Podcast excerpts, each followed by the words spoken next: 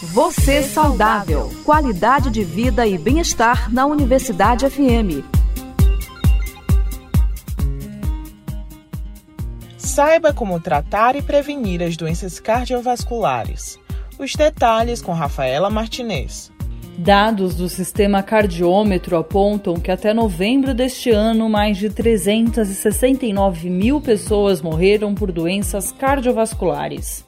O número de casos agudos relacionados às doenças também cresceu durante a pandemia. O cancelamento de consultas médicas e a falta de controle regular de doenças crônicas são fatores que contribuem para a elevação no número das duas principais causas de morte no Brasil: o infarto do miocárdio e o acidente vascular cerebral. Para o cardiologista Marcos Bolívar Malaquias, é preciso redobrar a atenção para os fatores de risco. Os fatores principais de risco para as doenças do coração são hipertensão arterial, tabagismo, diabetes, colesterol elevado. Mas também devemos levar em conta a obesidade, o sedentarismo e o estresse, que sem dúvida foi muito aumentado durante essa pandemia. Para reduzir os números, o Dr. Marcos Bolívar elenca os cuidados essenciais que devem ser adotados para prevenir e tratar possíveis doenças do coração. A prevenção das doenças cardíacas começa pela chamada prevenção primordial. Ter bons hábitos de vida, uma alimentação saudável, controlar o peso, nunca fumar, fazer uma atividade física regular. Depois vem a prevenção primária. Nessa, o indivíduo já desenvolveu um desses fatores. Então, nós devemos controlar esses fatores ou abandonar esses hábitos, como o do tabagismo. Depois vem a prevenção secundária.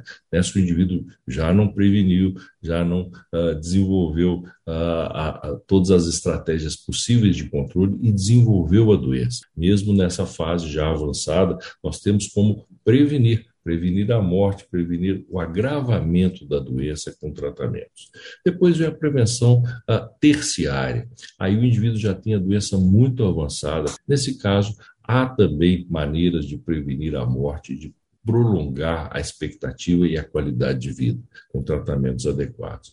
Por fim, vem uma forma diferente de prevenção, que é a chamada prevenção quaternária.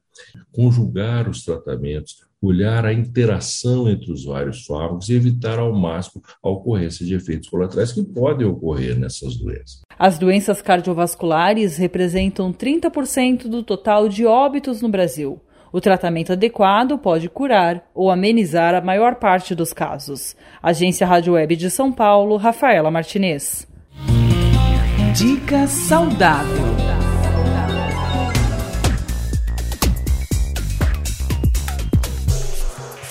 A castanha de caju é o verdadeiro fruto do cajueiro, pois ela que nasce do ovário da flor. É rica em gorduras boas para o coração e minerais como magnésio, ferro e zinco. Deve ser consumida em pequenas porções, em média 30 gramas por dia. Além de torrada, também pode virar pão. Conheça agora benefícios no consumo de castanha de caju. Previne o envelhecimento precoce. Por ser rica em substâncias antioxidantes como os polifenóis e carotenoides, evita os danos celulares causados pelos radicais livres. Regula o açúcar no sangue. Pela forte presença de fibras, o consumo da castanha de caju atrasa a absorção dos açúcares, o que evita picos de glicemia. Auxilia no funcionamento da memória. Por conter selênio e vitamina E, previne os danos em células cerebrais causados por radicais livres. Por fim, fortalece o sistema imune.